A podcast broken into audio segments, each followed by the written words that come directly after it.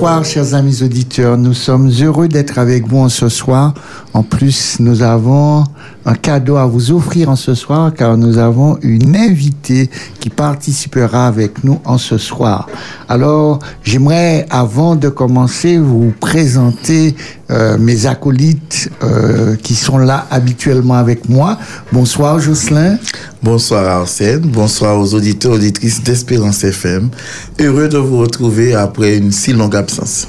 Oui, oui, une très longue absence car ça fait un mois et demi que nous vous avons quitté euh, pour pouvoir répondre à d'autres obligations, mais nous sommes de retour et nous pensons rester avec vous dans ces obligations euh, jusqu'à la fin de cette saison.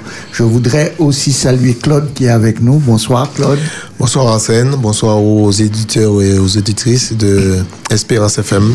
Alors, nous allons aussi présenter Alex. Pas. Aïe, aïe, aïe, pourquoi je dis Alex? J'ai tellement l'habitude de travailler avec Alex. Frédéric qui est là pour la mise en onde.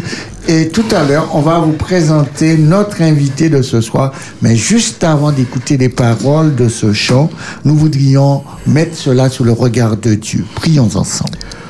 Éternel, notre Dieu, notre Père, notre Créateur, nous voulons te louer, te glorifier parce que nous savons que tu es un Dieu merveilleux, un Dieu qui est compatissant, un Dieu qui est aimant, et un Dieu qui voudrait chaque jour nous faire du bien et nous aider à mieux comprendre euh, ce que nous vivons et à avancer avec lui. En cet instant, nous voulons te remettre ce moment de d'émission entre tes mains, te demandant de le présider toi-même, de nous assister et qu'ainsi que nous puissions vraiment passer un moment ensemble et surtout un moment de, de pour augmenter notre connaissance. Nous t'en prions au nom de Jésus. Amen. Amen. Alors, comme pour ouvrir cela, nous allons écouter les paroles de ce chant Je n'ai que mon âme de Natacha Saint-Pierre. Puisqu'il faut dire, puisqu'il faut parler de soi, puisque ton cœur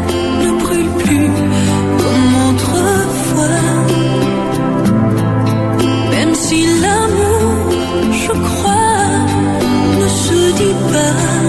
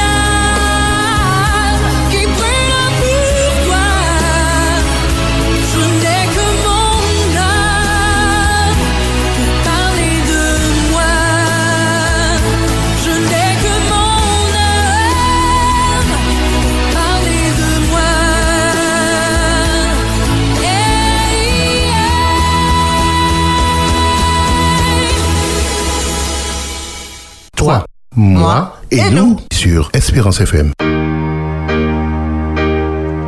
Toi, moi et nous. Mon fidèle thérapeute, le pasteur Arsène Boulin. Bonsoir Arsène. Bonsoir Jocelyn. Harmonie du couple, sexualité, comment vivre ensemble? Ma sexualité, ce que je fais avec mon partenaire, doit répondre pleinement à ce que Dieu m'invite à avoir comme réflexion d'intelligence et aussi d'épanouissement entre nous deux. Toi, moi et nous, le mardi de 21h à 23h sur Espérance FM.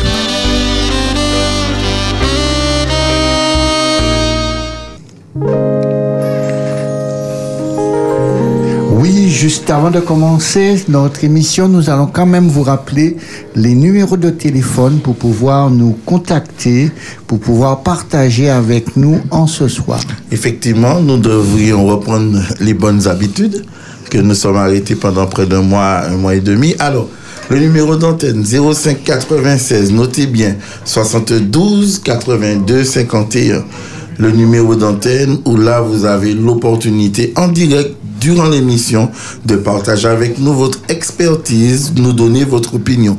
Si toutefois vous ne souhaitez pas que l'on entende votre voix, vous avez aussi la possibilité de nous laisser les messages comme d'habitude sur le numéro WhatsApp. Claude, tu peux nous ramener rappeler Alors, le numéro? Ce numéro est le 0696 736 737. Je reprends.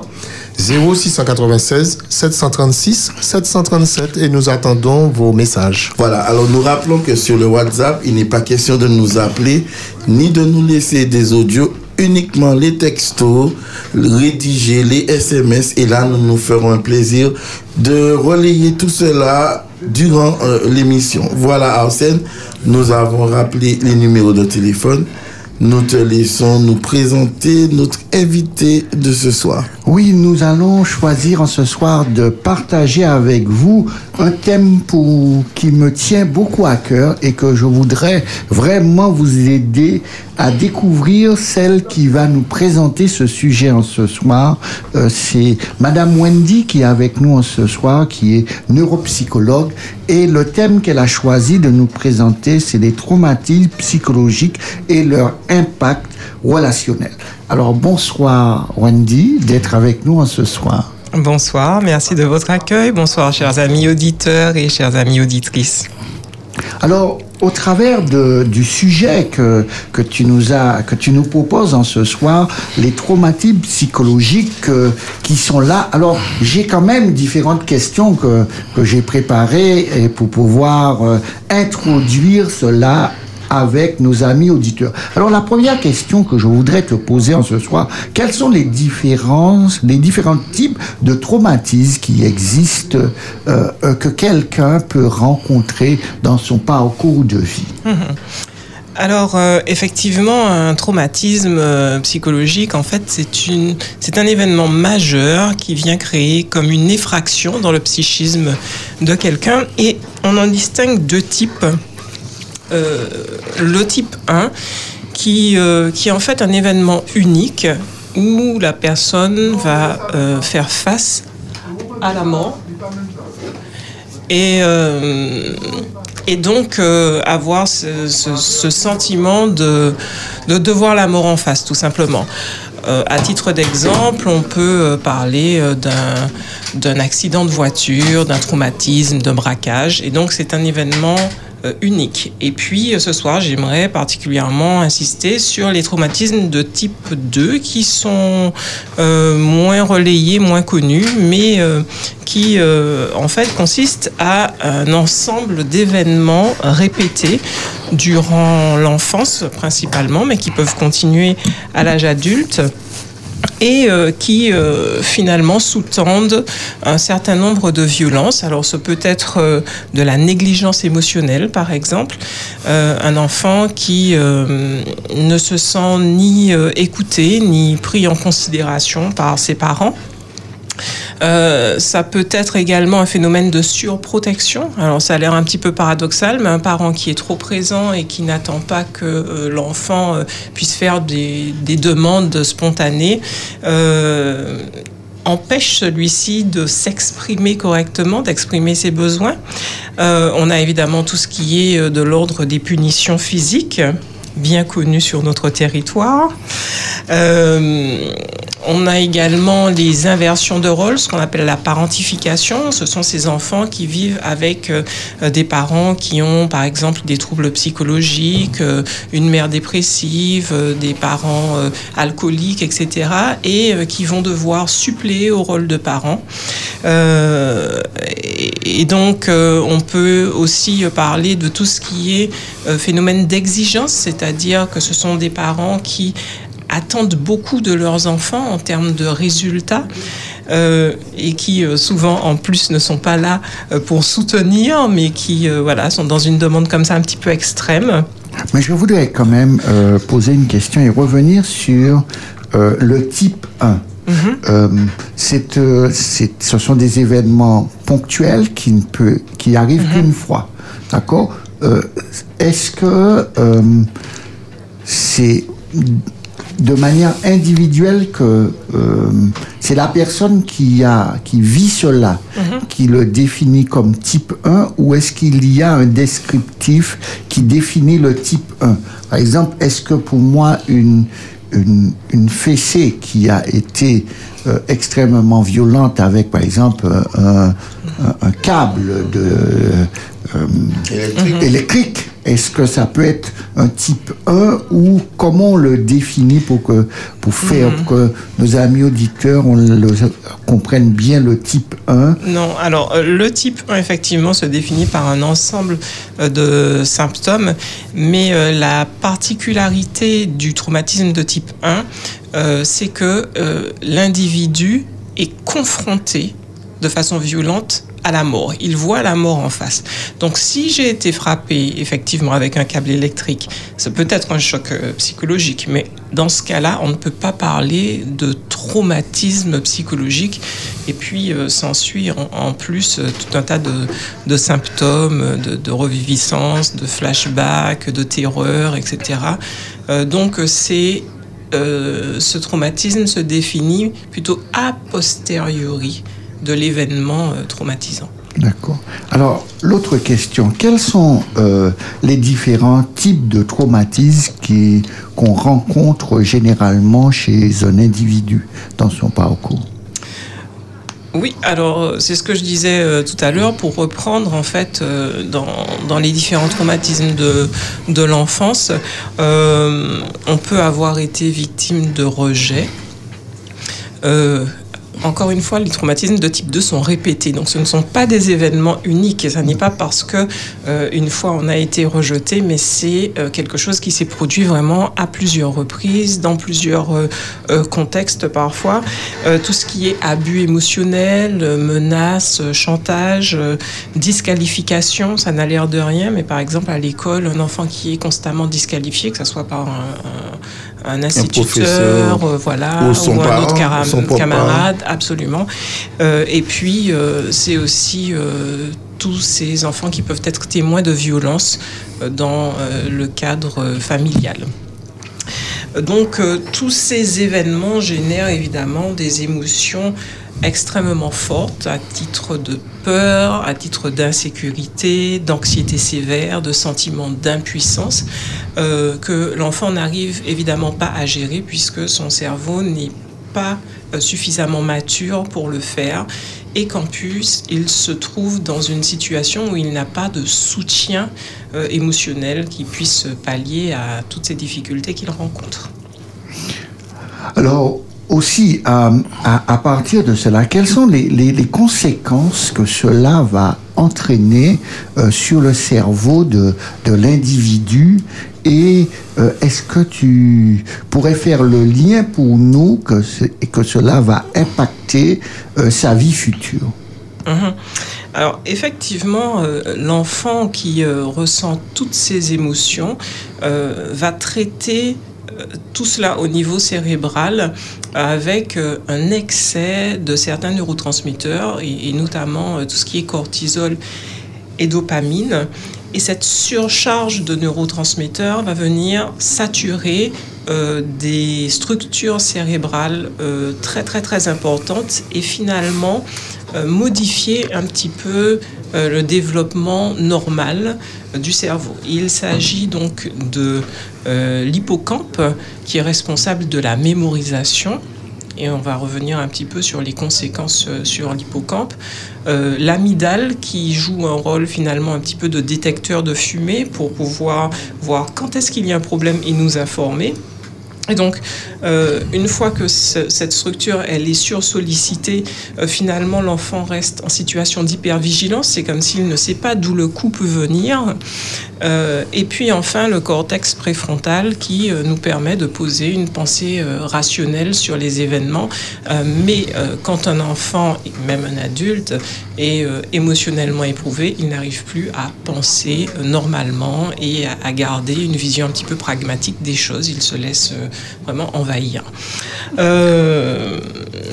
Oui, ah, ça, oui, dis-moi. euh, parce que là, quand tu as parlé de, de, de, de cette cortisone, la cortisone a un effet euh, sur l'individu, souvent de, de le faire grossir. Est-ce que euh, ces enfants qui sont confrontés par rapport à cet excès de cortisone aura un dérèglement physiologique chez eux par rapport à ça et on, trouvera ces enfants euh, en surcharge pondérale euh, parfois ou non?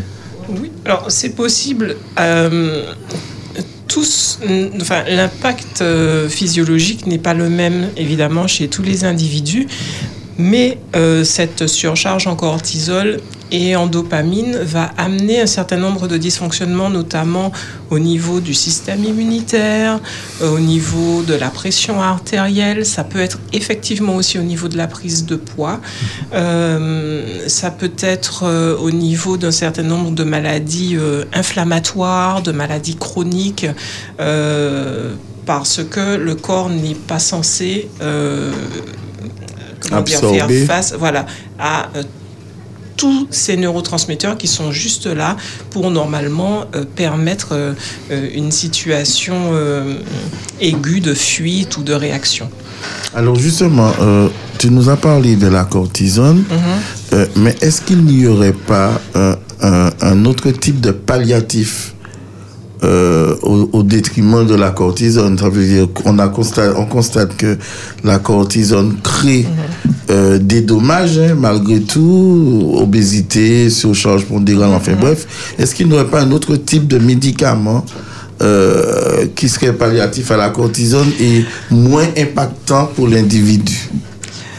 Alors là, il s'agit d'une réaction physiologique normale. hein, c'est le corps qui produit. À ce moment-là, la question qui se pose, c'est comment faire pour faire redescendre Ça, ce taux de cortisol. Euh, donc, euh, c'est un petit peu particulier parce que euh, les enfants, bon, c'est toujours un petit peu délicat à traiter, mais bon, on, on part après sur des traitements médicamenteux. Euh, d'anxiolytiques, euh, de, de traitements euh, antidépresseurs un petit peu plus tard. Mais euh, il existe aussi tout un certain nombre de, stratégies et d'outils pour permettre la régulation émotionnelle et notamment avec des techniques de respiration, etc., permettre de s'apaiser. Mais une fois qu'on rentre dans quelque chose de chronique, puisqu'il s'agit évidemment d'événements répétés, ça devient beaucoup plus difficile à réguler. Et c'est là, euh, finalement, euh, tout l'enjeu pour la suite. Ouais. Alors, mon autre question, c'est que nous sommes avec, euh, ce soir, pas avec un public d'enfants, mais avec un public d'adultes qui ont vécu ça dans leur enfance et qui doivent le gérer aujourd'hui, les conséquences de ce qui s'est passé. Et, et aujourd'hui, ils ont tout, tout ce bouleversement-là euh, qui a donné parfois d'autres orientations à leur vie, euh, d'autres manières d'apprécier les choses. Comment ils peuvent euh, analyser les conséquences que cela a eu sur eux pour pouvoir pallier à à, des petites améliorations ici et là pour pouvoir retrouver un équilibre acceptable et pacifier certaines choses dans leur vie? Alors, euh, effectivement, c'est- un, un vaste sujet. Euh, ce qu'il faut dire, c'est que euh, il est important de comprendre ce qui se passe, ce passe dans le cerveau, ce qui se passe au niveau comportemental. Quand on a été victime de traumatisme, le cerveau, justement, grâce à la cortisol, parce que ça a quand même un intérêt majeur, euh, grâce à cortisol et à, à dopamine, permet de réagir face au stress. Savez, un petit peu comme les animaux qui, soient, qui sont soit en situation d'attaque, euh, de fuite ou de sidération, eh bien, euh, pareillement, euh, nous, on a besoin soit d'être combatif, ça veut dire que si on se sent attaqué, on va pouvoir riposter. Si on est un peu... parce que là, tu m'as parlé euh, des adultes. hein. Euh, ça veut dire qu'aujourd'hui, quand on, a, on fait face à une émotion qui est un petit peu on peut avoir envie de l'éviter et à ce moment-là, euh, passer par euh, des stratégies, on va dire, addictives. Euh, ça peut être le sucre, ça peut être le tabac, ça peut être l'alcool, ça peut être La sexualité la sexualité, les réseaux sociaux, les achats compulsifs, et j'en passais des meilleurs, toutes ces choses qui vont nous donner cette espèce de boost et nous donner une fausse impression finalement d'avoir pallié à cette émotion. Euh, on a aussi des attitudes euh, qui sont un petit peu plus dans euh, l'immobilisme, hein, c'est tout ce qui est euh, euh, phobie et besoin de contrôler en permanence, en permanence les choses. On peut avoir aussi des attitudes de soumission, parce qu'on fait tout pour plaire aux autres et en, en- en reniant un petit peu ses propres besoins. On parle aussi euh, souvent du syndrome du sauveur, c'est-à-dire qu'on fait tout pour aller aider l'autre, mais juste parce que euh, c'est ce qu'on a appris étant petit et que si on ne le faisait pas, mais il y avait effectivement des représailles. Et puis euh, il y a toutes ces demandes d'aide, donc ces personnes qui sont finalement un petit peu dépendantes des autres, qui ne savent rien faire sans réclamer l'aide. Et donc ça, ça vient peut polluer tout le système relationnel qu'on peut avoir avec les autres, déjà avec soi-même aussi. Euh, et puis, euh, ça vient, euh, comment dire, influencer le choix du partenaire. Parce que souvent, on a l'impression que quand on rencontre quelqu'un et qu'on tombe amoureux, eh bien, euh, c'est euh, des critères physiques qui ont fait que.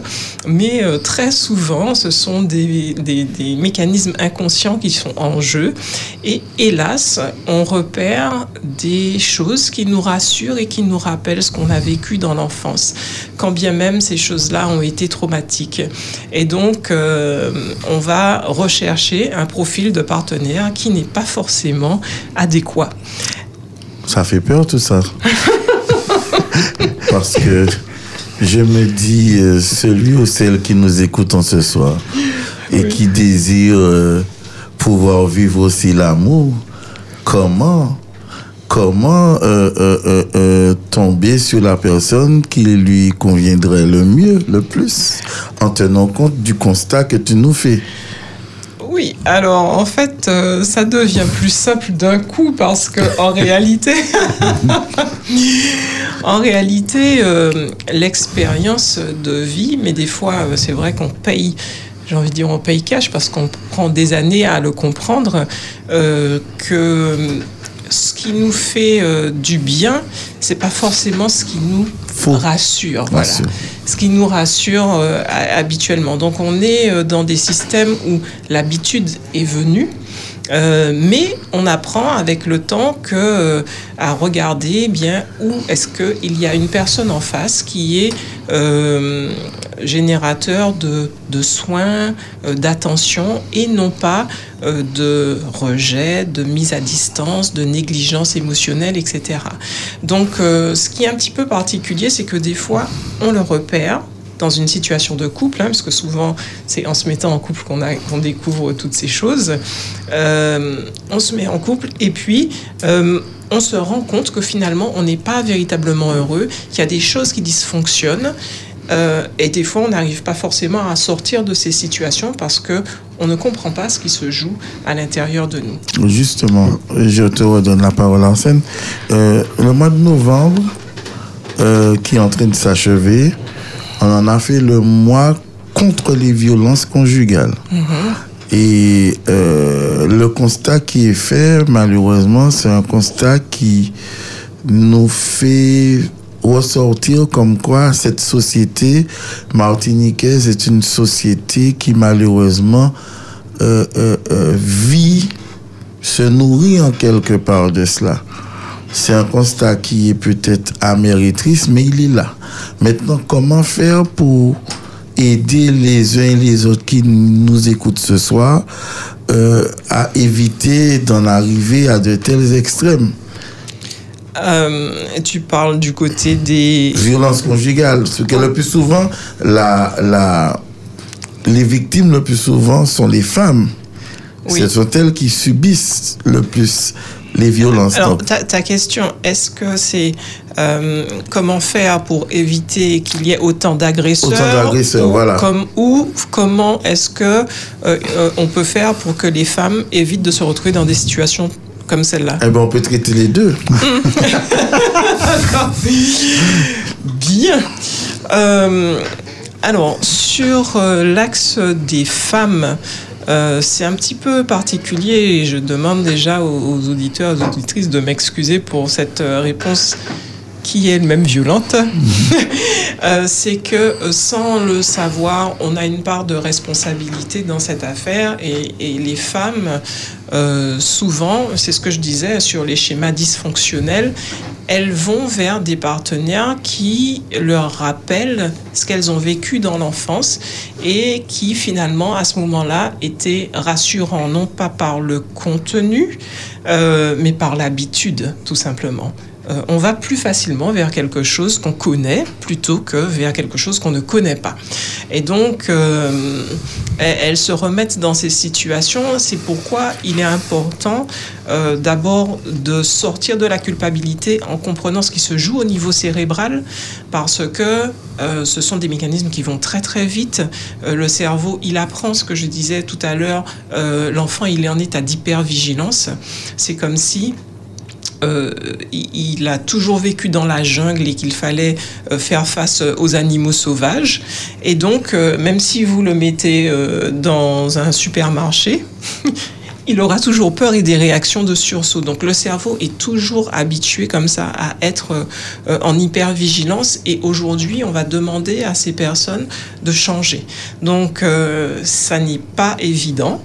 Pourtant, il y a une part de responsabilité à prendre dans cette affaire parce que une fois qu'on a constaté qu'on est dans un schéma dysfonctionnel, qu'on est dans un schéma répétitif, qu'on est dans de la souffrance et qu'on se sent impuissant, le, le premier pas, c'est de demander de l'aide. Et ça, euh, personne ne peut le faire à la place, à la de place l'autre. de l'individu. Alors ça, c'est pour les femmes et pour le côté des agresseurs. Pour le côté des agresseurs, c'est un petit peu plus euh, complexe parce que, pareil, euh, ces personnes se retrouvent là euh, souvent avec un passif extrêmement chargé. Euh, donc, euh, et ça pour tous les types d'agresseurs, et ils n'ont pas forcément le désir, on va dire, de s'en sortir parce que ils sont dans un, un cercle vicieux et un certain nombre d'habitudes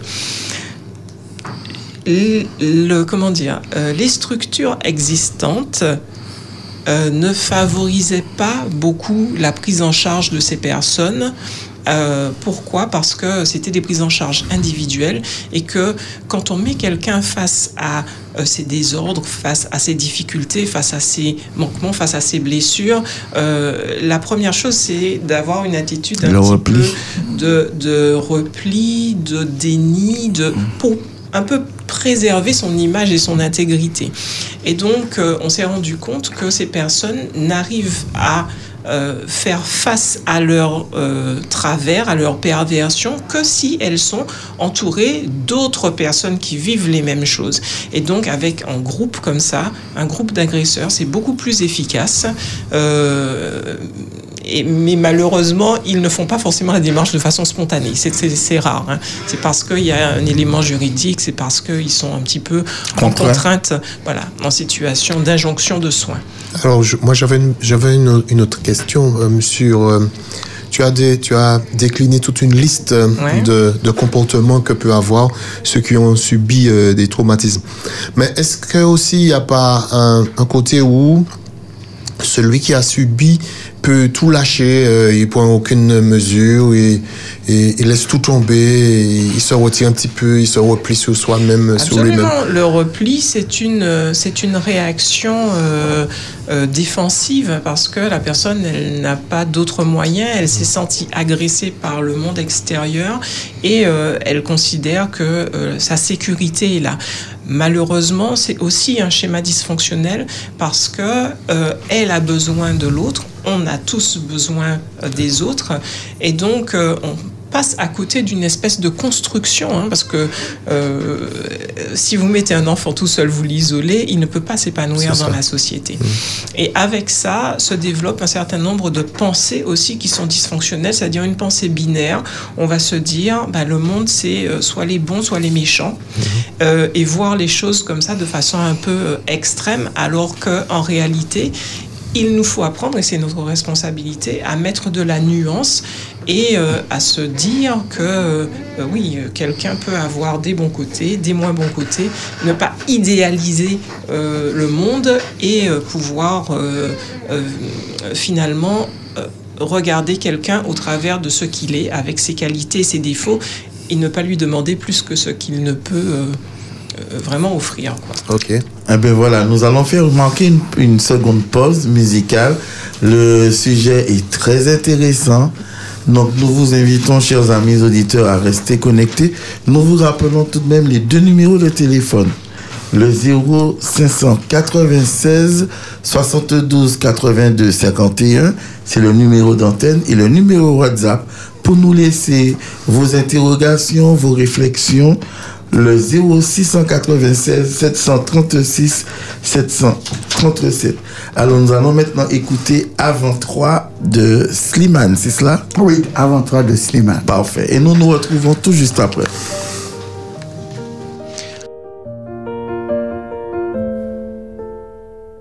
Y avait pas d'image, y avait pas de couleur, y avait pas d'histoire, mon âme sœur. Y avait pas les fêtes, y avait pas le cœur, aucun sourire, mon âme sœur. Tu sais, le monde ne tournait pas rond. J'avais les mots, mais pas la chanson. Tu sais, l'amour, tu sais, la passion. Oui, c'est écrit, c'était dit. Oui, c'est la vie.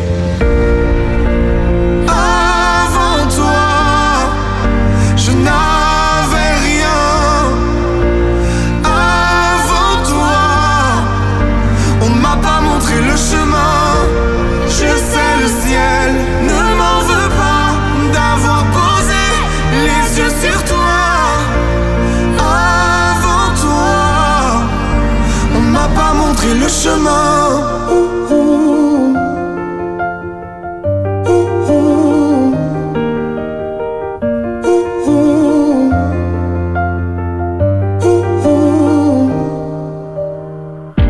Y avait pas de maison, y avait pas le bonheur, j'avais pas de raison,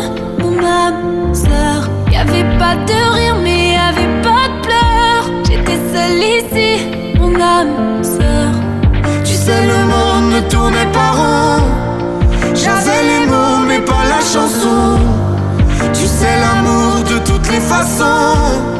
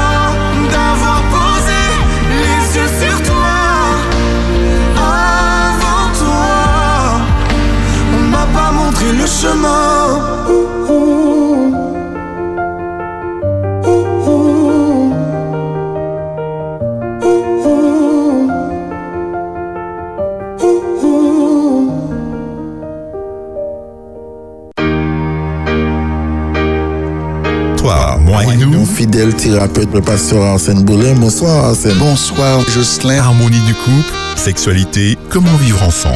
Ma sexualité, ce que je fais avec mon partenaire doit répondre pleinement à ce que Dieu m'invite à avoir comme réflexion d'intelligence et aussi d'épanouissement entre nous deux. Toi, moi et nous, le mardi de 21h à 23h sur Espérance FM.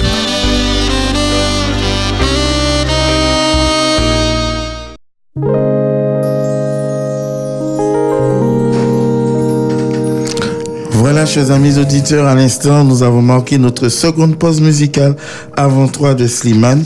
Nous vous rappelons qu'en ce soir, nous avons avec nous une invitée, Wendy, qui est neuropsychologue et avec elle, nous voyageons autour du cerveau, dans le cerveau et nous traitons des traumatismes comment dans un parcours de vie, euh, un traumatisme peut venir impacter notre mode de fonctionnement et voir comment y remédier, et cela dans le cadre de la relation.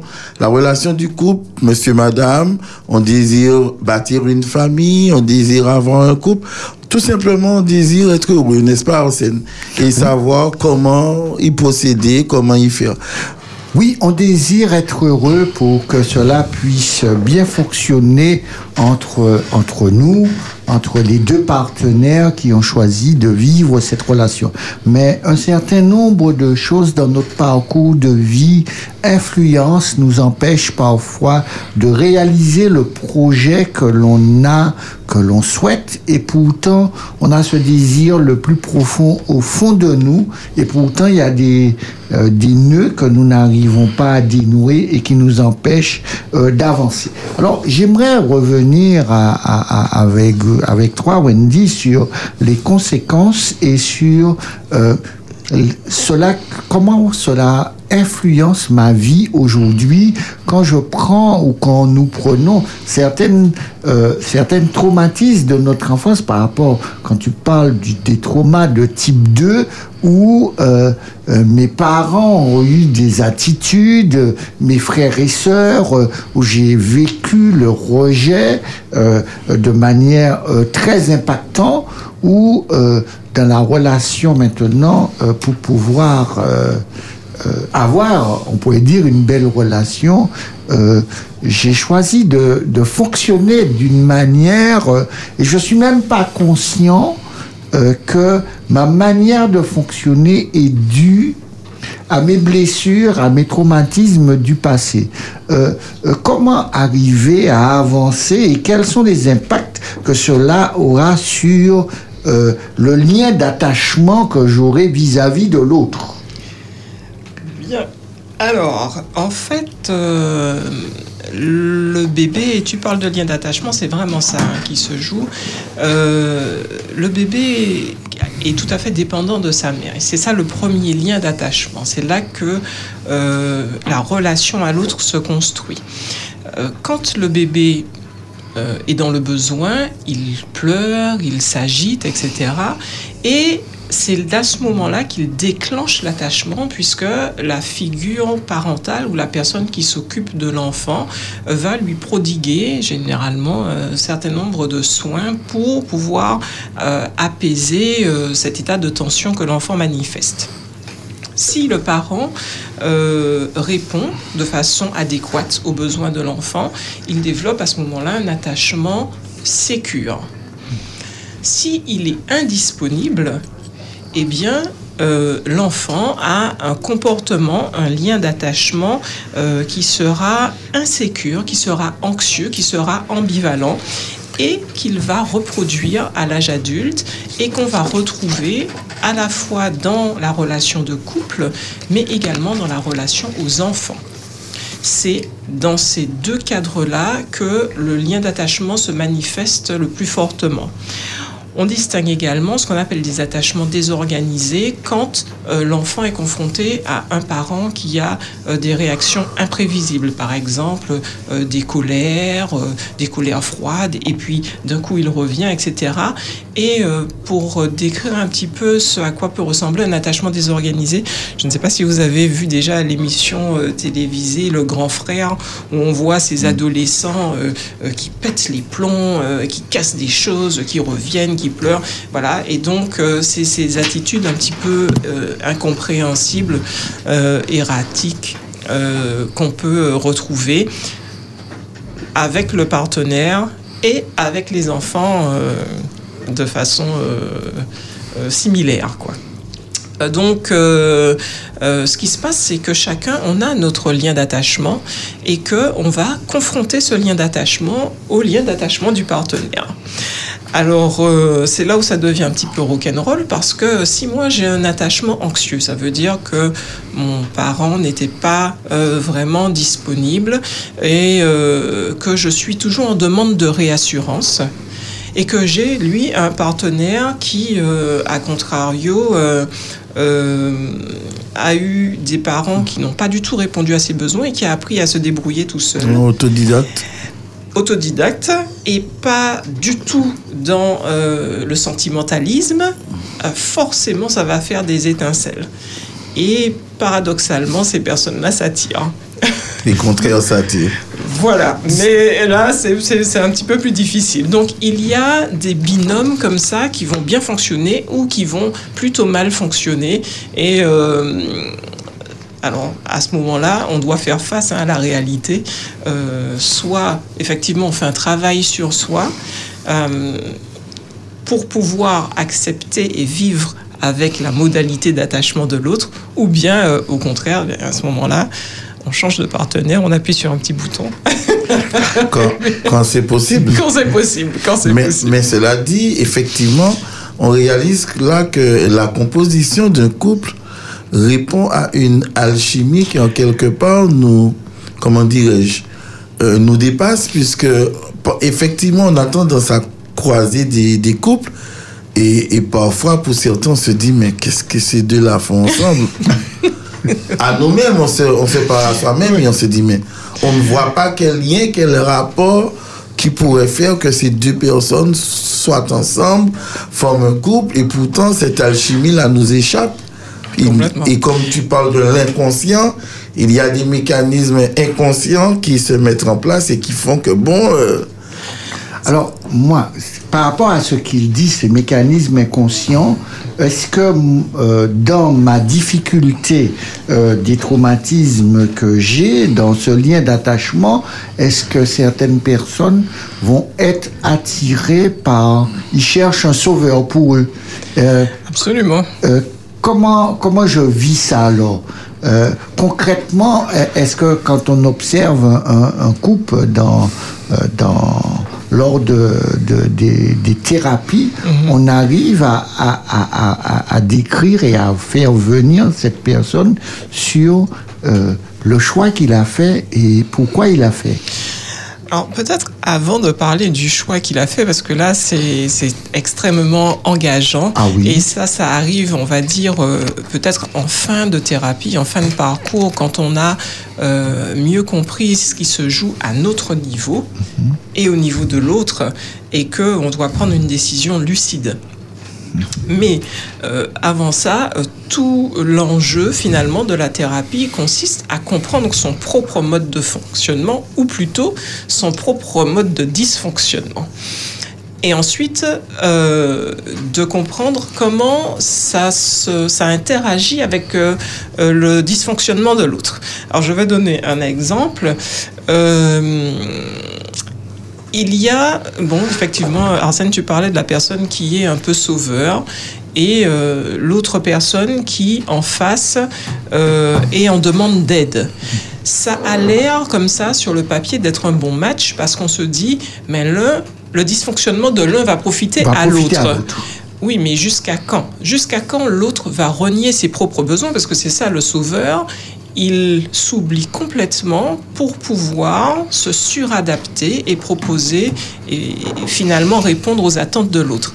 Mais c'est extrêmement coûteux. sauveur et martyr. C'est ça. Alors se pose cette question euh, jusqu'où est-ce que je j'irai? Et euh, et pour anticiper sur euh, un petit peu les, les, outils et les clés pour sortir de ça, euh, on devient sauveur et martyr parce que à la base, on n'a pas eu euh, des parents qui nous ont appris à nous écouter, à écouter nos propres besoins et à y répondre. Et puisqu'on est dans le cadre euh, d'une émission où la spiritualité a toute sa place, évidemment que la vie doit être au premier plan, pour nous comme pour l'autre. C'est ça qui va venir mettre un équilibre. À partir du moment où je dois me sacrifier pour l'autre, euh, il y a un déséquilibre, il y a un manque d'épanouissement, etc., etc. Alors j'ai un auditeur, une auditrice qui envoie une question euh, que je m'en vais relayer. À quel moment qu'un individu sait qu'il a un traumatisme avant la mise en place d'une thérapie Très bien. Alors, l'individu le sait par euh, d'abord la souffrance qu'il ressent. C'est ça hein, qui va déclencher euh, une action particulière. Et puis, euh, par le fait aussi d'un certain nombre de schémas répétitifs. C'est-à-dire que quand il regarde dans le rétroviseur de sa vie, il constate qu'il a fait ou il a été confronté plusieurs fois au même type de difficultés. Souvent, on est tenté de dire que c'est la faute de l'autre. Mais la composante récurrente, c'est vous-même. Donc c'est ça qui permet euh, d'allumer euh, le système d'alarme et de nous dire ben, peut-être qu'il faut que je fasse quelque chose. Alors, je, je trouve que c'est un petit peu chaud quand même parce que à quel moment, euh, à quel moment l'individu prend conscience qu'il a, qu'il, qu'il, qu'il, qu'il, qu'il est hors de la plaque, quoi, qu'il a, qu'il a un traumatisme. À quel moment qu'il prend conscience et comment, comment faire? Parce que bon, comme on a, comme on a, comme on est des familles, on, nous sommes des couples, comment faire pour faire comprendre à l'autre qu'il y a un souci, qu'il a un souci? Parce que est-ce qu'il peut accepter ça de lui-même comme ça? Je... C'est toujours, c'est toujours très difficile euh, euh, de présenter à quelqu'un euh, quelque chose qui pourrait s'apparenter au jugement ou à l'accusation. Euh, J'ai envie de dire, c'est presque inacceptable. Euh, donc, dans ce cas, euh, il convient plutôt de dire au partenaire ou à, à l'épouse ce qui nous gêne et qui est récurrent. Mhm. Donc euh, la personne n'est pas pointée du doigt, c'est une souffrance qui est personnelle. Euh, ou bien euh, la personne peut elle-même sentir qu'il y a quelque chose qui la gêne. Mais quand elle n'est pas consciente de ça, euh, on ne peut pas arriver brutalement et lui dire euh, écoute, euh, je vais vite, hein, je, je dis ça un petit peu pour forcer le trait, euh, tu as un problème dans ta tête. Dit comme ça, ça va pas forcément Non. améliorer la relation. C'est certain. Mais, sous, mais des fois, quand on est un petit peu excédé euh, de choses qui se répètent, euh, bon, ben forcément, euh, voilà, quelqu'un qui a besoin, je dis n'importe quoi, quelqu'un qui, qui n'a pas confiance en elle et qui a besoin en permanence de paroles valorisantes, d'être reconnu, etc. Si vous passez à côté et que ça fait un clash, ben, c'est sûr que. Alors, je me retourne vers le pasteur. Euh, Arsène, est-ce que ce, n'est pas quelque chose qui est édénique depuis la fondation, depuis nos premiers parents, puisque on parle de spiritualité, dès lors que Ève a croqué dans ce fruit, on va prendre l'image, et qu'elle en a apporté à son mari, le réflexe d'Adam, ça a été de dire à Dieu, c'est pas moi, mais c'est la femme que tu as mis à côté de moi qui m'a, qui m'a, qui m'a donné, qui m'a forcé. Donc, est-ce que depuis là, il n'y a pas déjà un premier trauma Oui, qui le- nous poursuit et qui, de génération en génération, ne cesse de, Se de, de, répéter. de se répéter. se répéter, mais je ne dis pas seulement que c'est un premier trauma, c'est un premier dysfonctionnement qui est le fonctionnement du, du bouc émissaire, de trouver quelqu'un d'autre pour pouvoir assumer une responsabilité qui est la nôtre. Et euh, Wendy nous a dit tout à l'heure que nous sommes responsables. Et ça, je peux vous dire que c'est l'une des choses la plus violentes lorsque je fais euh, des séminaires de dire à quelqu'un euh, que ce qu'il est passé, il n'est pas coupable, mais il est responsable. Et, et, et ça, c'est tant que cette étape de, de, de la charge Conscientisation. pas- de la responsabilité qui est là pas pour pouvoir euh, euh, sortir de la situation ne se fera pas, ben, on, on sera face à un vrai défi et dans un déni de la personne qu'on devra accompagner et qui devra s'accompagner lui-même. Alors, on est, on est le, le temps file. Nous allons à nouveau marquer une pause et nous allons revenir pour avoir euh, notre question tabou et après quoi nous reprendrons euh, les pistes et, les différentes clés qu'elle nous propose pour pouvoir arriver à, avancer dans, dans, dans notre parcours de vie en tant que couple. Écoutons les paroles qui nous est proposées au travers de ce chant.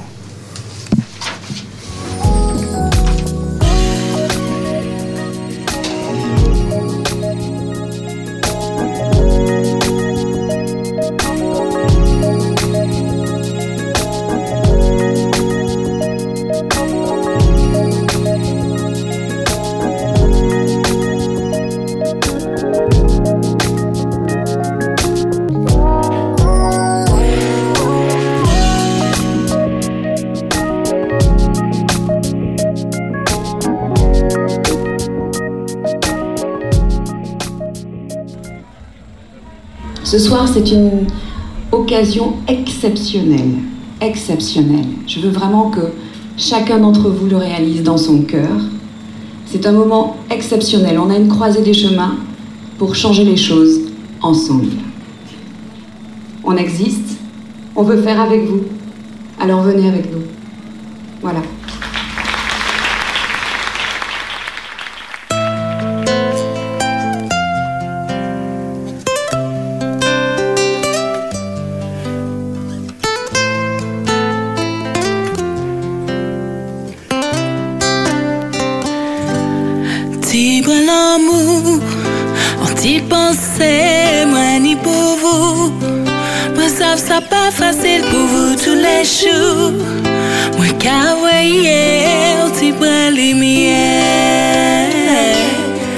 Attends chez moi, moi qu'à demander bon Dieu, mettez la main.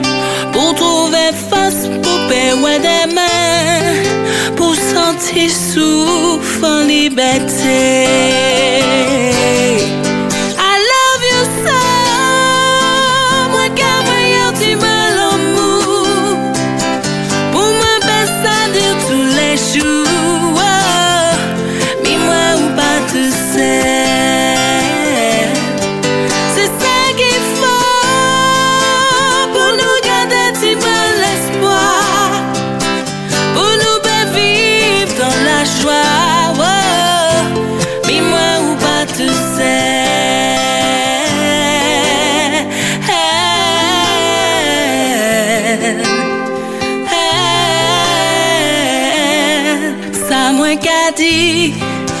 la vie a coûte en nous partager. Des bons moments fait yo profiter. Pas quitter yo rester tout seul. Et de temps en temps Même si on y besoin brin solitude. Des petits tout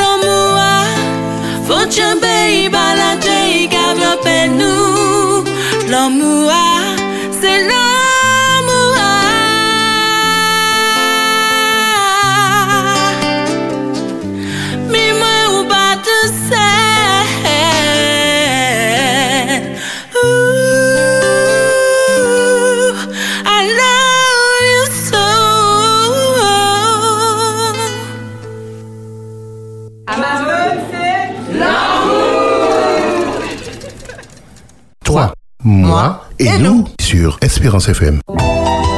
Tabou, tabou, tabou. La question tabou. La question Voilà, nous sommes de retour à l'instant. Une belle interprétation du groupe Amazon from Célan Mou. C'est toujours un plaisir d'écouter ce titre. Vous avez entendu le jingle, chers amis auditeurs, auditrices d'Espérance FM. Il est 22h et c'est notre question tabou. Alors, Arsène. Oui, notre question tabou que Wendy, notre neuropsychologue, a choisi de traiter avec nous ce soir. Je vous la pose et je, je surtout, je, je lui pose surtout la question euh, faut-il toujours réaliser ses fantasmes? Une belle question. Bon, alors, d'abord, on va essayer de, de redéfinir ce qu'est euh, Un fantasme. un fantasme. Un fantasme, c'est- c'est une pensée qui s'inscrit euh, dans un prisme sexuel ou érotique et qui met en lumière nos désirs euh, sexuels inassouvis, qui nous stimule et nous plonge finalement dans une forme d'excitation. C'est vrai que, un petit peu comme pour euh, les liens d'attachement, euh, les fantasmes dépendent de plusieurs facteurs. Euh, ça peut être des frustrations, ça peut être des expériences de vie, ça peut être l'histoire de chacun. Finalement, il y a autant de fantasmes qu'il existe de personnes. Maintenant, ces fantasmes, ils viennent à nous finalement sans qu'on ne les maîtrise. Et c'est un petit peu, ça s'appuie sur des frustrations, sur des désirs inassouvis qui sont vraiment liés à toute notre histoire de vie. La question qu'on peut se poser, c'est évidemment, est-ce qu'il faut toujours chercher à les mettre en pratique? Alors, juste avant de continuer, parce que euh, euh, ça, ça, tu, tu as signalé trois choses que, que je reprends. Ça, ça trouve sa source dans nos frustrations, dans nos liens d'attachement. Et il y a une chose que tu dis, c'est que ce n'est pas maîtrisé. Est-ce que euh, ça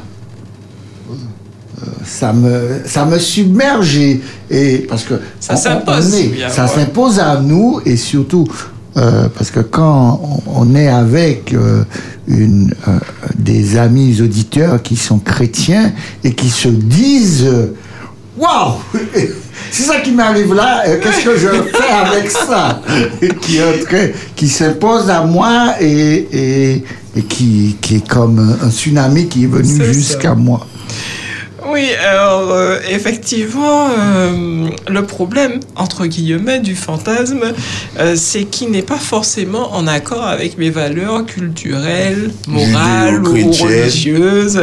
Absolument, c'est ce qui rend la chose un petit peu gênante. Et euh, ce qu'on peut dire, c'est que euh, si on est en couple, euh, on peut choisir hein, d'en parler à son partenaire. plutôt que de les cacher, en sachant qu'évidemment, les non-dits sont toujours plus destructeurs, hein, finalement, que l'expression franche du désir. Maintenant, on peut être aussi gêné de d'avouer à son partenaire euh, ces pensées qu'on a eues. Et donc, je reviens sur le lien d'attachement et sur finalement les valeurs et la posture de la personne. Si ça n'est pas quelqu'un qui est euh, particulièrement empathique euh, ou à l'écoute, euh, eh bien peut-être qu'il convient de d'en parler à un tiers ou à un thérapeute euh, plutôt que finalement de recevoir une réponse un petit peu euh, fermée ou euh, hostile. Et donc, trop souvent, on pense hein, que la sexualité, ça se vit comme ça, euh, sans parler, ça se comprend, on se comprend, et puis voilà. Euh, en fait, c'est exactement l'inverse. Chacun fonctionne différemment de, de l'autre, et puis il est intéressant d'exprimer ses envies et ses désirs pour vivre vraiment une expérience satisfaisante. Alors, ma question par rapport à, à, au dire, est-ce que le fait de, de l'exprimer à quelqu'un euh, va faire euh, que euh, cet, cet imaginaire, ce volcan qui, a explosé de manière impromptue chez moi fera que ce volcan-là va, va, va s'annuler par rapport à, à ce que j'imagine, par rapport à ce fantasme. Est-ce que cela va se dissiper, c'est ça? Oui. Ou est-ce que ça se dissipe par rapport au fait de, si je suis avec un thérapeute et que je lui parle de cela, est-ce que ça va... Est-ce que ça va m'apaiser autant que de le réaliser? Oui. bon, les deux ne sont pas, euh, ne sont pas comparables. Après, euh, euh, il y a évidemment euh, des fantasmes qui sont euh, parfois un peu gênants parce que transgressifs. Euh, et puis il existe aussi euh, des fantasmes qui sont euh, de l'ordre de la perversion. Et là on tombe dans quelque chose de complètement différent et on est dans l'ordre du soin. Donc on fait quand même ce distinguo entre les deux. Et puis eh bien c'est à la personne de sentir finalement dans son cœur quel est son désir. Est-ce que elle est juste euh, apaisée par le fait d'avoir juste pu en parler et finalement de s'être rassurée euh, que eh bien euh, c'est quelque chose que je n'ai pas maîtrisé et c'est ok je peux laisser passer. Ou alors j'ai envie de le réaliser et qu'est-ce que je fais et comment je m'y prends pour réaliser ce fantasme. Alors, alors si elle a parlé d'apaisement, moi j'irais à contrario. Est-ce que un fantasme peut arriver, puisqu'on parle de tsunami qui nous envahit, donc de non maîtrisé, c'est ça est-ce que ce fantasme peut m'amener à dériver et devenir une addiction et en tel cas générer un dysfonctionnement dans la relation du couple?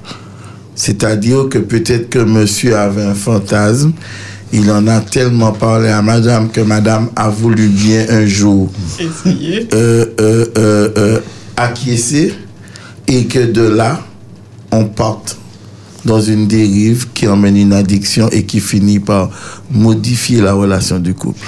Mais tout est possible et c'est un risque à peser avant d'aller en parler, en sachant que ce qui est important dans le couple, c'est le respect et la liberté. On ne peut pas imposer un fantasme à son partenaire, euh, mais c'est vrai que c'est un risque que euh, ça change la dynamique du couple et euh, voilà, quelqu'un qui veut avoir plusieurs partenaires, etc., pour mettre du piment dans le couple, c'est une, une expérience qui peut devenir effectivement une dérive. Ok. Parce qu'effectivement, euh, il y a des histoires qui ne sont pas drôles. hein. Le partenaire, comme tu viens d'énoncer cette, euh, ce cas de, de cette situation, où le partenaire a voulu inviter un autre à venir dans la relation et la dame, au départ, elle ne souhaitait pas forcément, mais elle a acquiescé à la demande et à la fin, c'est, c'est la dame qui a décidé d'en faire euh, son affaire et cela a généré de, de, graves dysfonctionnements. Donc, comme tu dis, c'est un risque à peser. C'est un risque à peser et puis peut-être qu'il faut aussi avoir un petit peu euh, d'honnêteté, mais ce n'est pas si simple avec soi-même et de comprendre ce qui se joue. Est-ce que le fantasme arrive finalement comme une espèce de un moyen d'évasion dans une situation donnée. Si c'est une fuite, si je ne supporte pas être euh, avec mon partenaire et que euh, pendant la relation systématiquement je pars ailleurs ou dans d'autres situations, là ça devient problématique, mais ça n'est pas un problème de fantasme en réalité. Le problème, il est beaucoup plus profond. Et donc, euh, il est possible que cette personne, euh, il y avait déjà des choses un petit peu euh, branlantes dans le Latentes. couple finalement, oui. Alors, euh, quand, comme le, le- le fantasme, la, la question que souvent qui nous est posée, est-ce qu'elle a vocation d'être réalisée? Oui et non. Oui et non, et chacun voit midi, euh, voit midi à sa porte. Euh, un fantasme euh, rester complètement de l'ordre de l'imaginaire. Euh, et en plus, euh, un fantasme réalisé n'est pas forcément, euh, n'amène pas forcément l'extase qu'on imagine. Donc, parce que souvent, la caractéristique du fantasme, c'est que ça répond dans notre tête à tous nos critères, à tous nos désirs, et donc on, imagine cette espèce de tsunami de plaisir, mais euh, en réalité, ça ne l'est peut-être pas. Alors, à, partir de cela, il y a une question que euh, qu'on m'a déjà posée à plusieurs reprises. Euh, lorsque je l'ai réalisé, comme c'est une action inconsciente qui n'est pas maîtrisée, qui arrive, est-ce que ça fait à ce moment euh, une surenchère euh, Ah. au niveau de notre cerveau? Est-ce que notre cerveau euh, s'adapte à une surenchère du fantasme? Alors, c'est possible, et c'est possible si la personne a une sensibilité aux addictions. C'est-à-dire que euh, les émotions ne sont pas euh, traitées, ne sont pas regardées en face, mais euh, se retrouvent juste couvertes par quelque chose qui procure du plaisir ou qui permet une espèce de d'évasion. À partir de ce moment-là, euh, oui, effectivement, ça peut générer de la surenchère. Donc c'est un petit peu comme tout, il faut sentir là où il y a une fragilité et savoir si finalement euh, l'action qu'on va poser ne va pas être plus destructrice que constructrice au sein du couple. C'est pour ça que c'est... Le, le point de fragilité, c'est le point de rupture, là où on perd, on perd le sens quasiment des réalités. Euh, oui, eh ben, c'est pour ça que, au fait, chacun a sa zone de fragilité. Si je propose ça à mon partenaire et que euh, il est dans ces mécanismes euh, addictifs, je prends le risque de faire entrer le loup dans la bergerie. Si je suis trop fragile et que j'accepte par curiosité, peut-être que ça va être destructeur pour moi. Et à ce moment-là, que ça va percuter le couple, en tout cas l'équilibre qui existait. Et donc, euh, effectivement, chacun voit euh, à l'aune de sa relation. se- Alors, pour, pour- pour être, pour être encore plus précis, quand tu parles de l'approche addictive, c'est-à-dire euh, j'invite mon partenaire à rentrer dedans, Oui. tout en sachant que j'ai déjà remarqué chez lui un processus répétitif, un processus addictif, Mhm. et qui va faire que quand moi, euh, je voudrais dire on arrête, lui, il n'a pas envie d'arrêter. Est-ce que c'est un peu ça, là, quand, quand je le fais rentrer dans un processus addictif, il va s'installer dedans et il peut me dire à ce moment... Mais là, je suis pas à l'aise avec le mot addictif parce que ça n'est pas parce que le comportement est reproduit qu'il est addictif. D'accord Il devient addictif quand il est euh, systématisé et que je ne peux plus m'en passer. D'accord. Et que je ne suis pas capable de dire euh, de- très simplement, bon, ben, là, je décide de m'arrêter. Là, je décide de m'arrêter. Un mois, deux mois, trois mois, je le fais quand je veux. Je suis libre.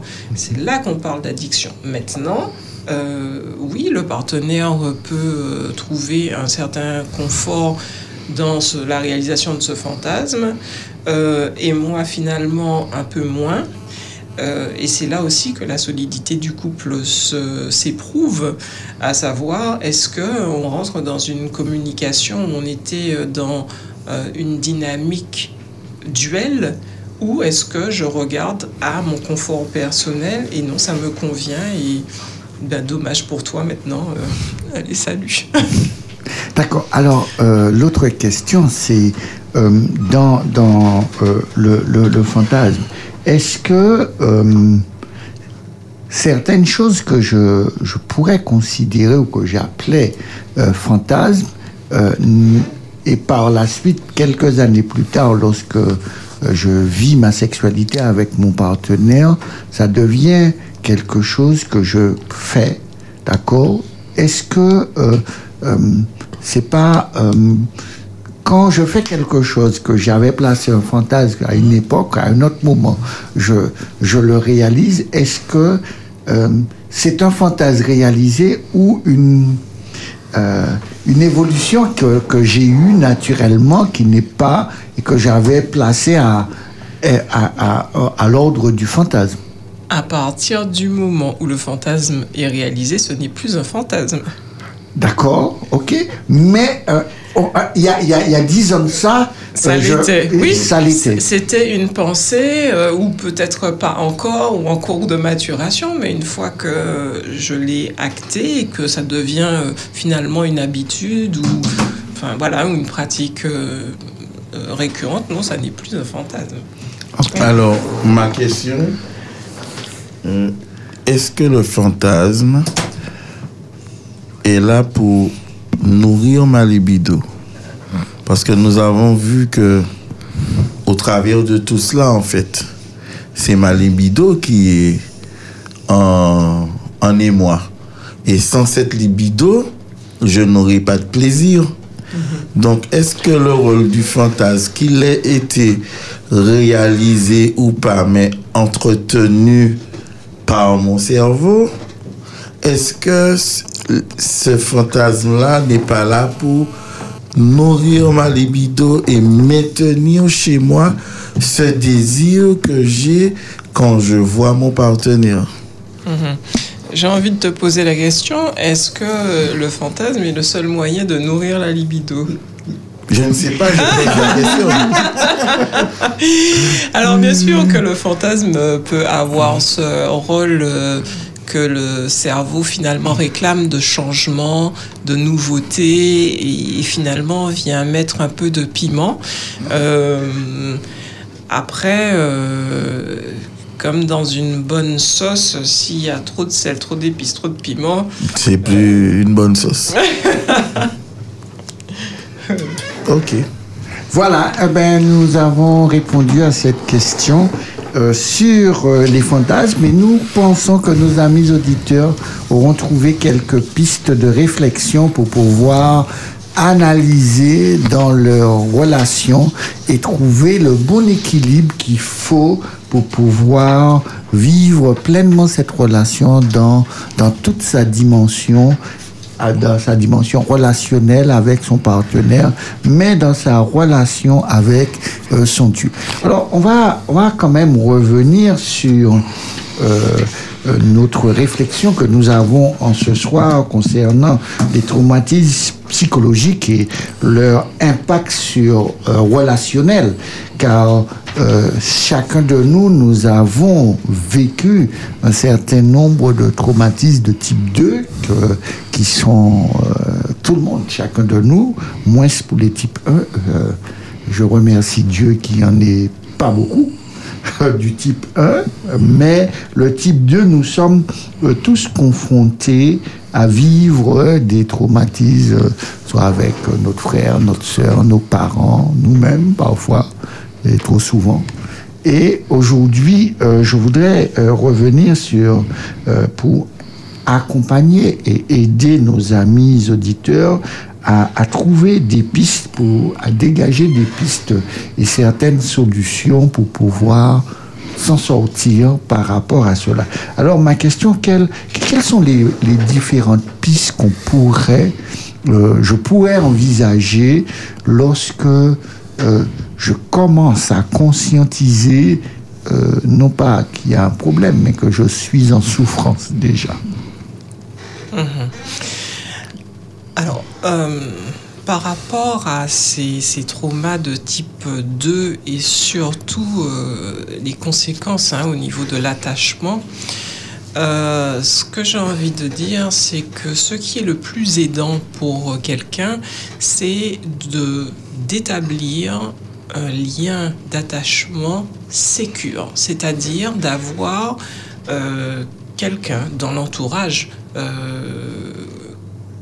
même si ça n'est pas un parent, euh, euh, mais quelqu'un qui est capable d'amener cette sécurité affective.